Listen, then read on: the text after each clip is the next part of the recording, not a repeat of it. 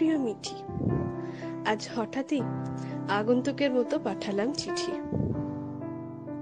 জানি না কি হবে তোর অনুভূতি। ঠোঁটের কোনায় এক চিলতে হাসি নাকি বিরক্তি? ওই দেখ, জিজ্ঞেস করতেই ভুলে গেছি। কেমন আছিস? তোদের সেই পুরনো বাড়িটায় কি এখনও আসিস? নাকি ফ্ল্যাট বাড়ির শৌখিনতায় ছেলেবেলার সেই আম বাগানটাও ভুলেছিস। এতক্ষণে হয়তো চিনতে পেরেছিস, ভোটার কার্ডের নাম কুমার সতীশ। মনে আছে তোর? রবিদের বাড়ির সেই পেয়ারা গাছটার কথা। বিকেল হতেই চার পাঁচজন যেতাম আমরা। কত গান, আড্ডা, কোথায় হারিয়ে গেল রে সেই সব দিনগুলো? আচ্ছা তোর কপালে কি এখনও আছে? সেই গাছ থেকে পড়ে যাওয়া সেলাইয়ের দাগটা? নাকি সেটাও মুছে গেছে সময়ের অববাহিকার হাত ধরে? তবে একটা জিনিস আমাদের এখানে এখনও পাল্টায়নি, জানিস? মধু কাকুর ফুচকার গাড়িটা সন্ধে নামতেই বাড়ির সামনে ঘোরে।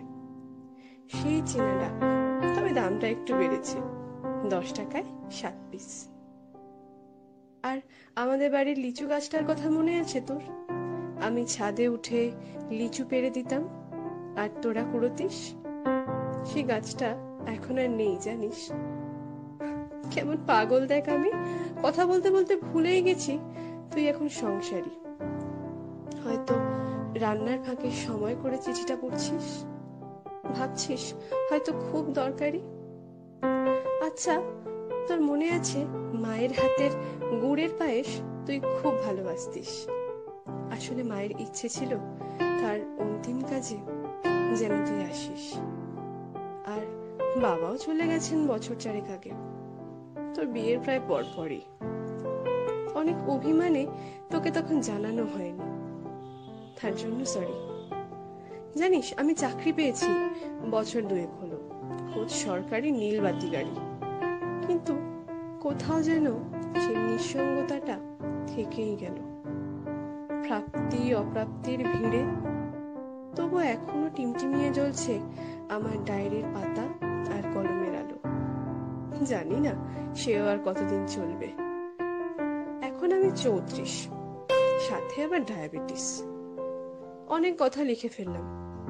ভাবছিস হয়তো প্রাচীন যুগের ইতিহাস। তবু যদি কোনো একটা লাইনেও নস্টালজিক হোস?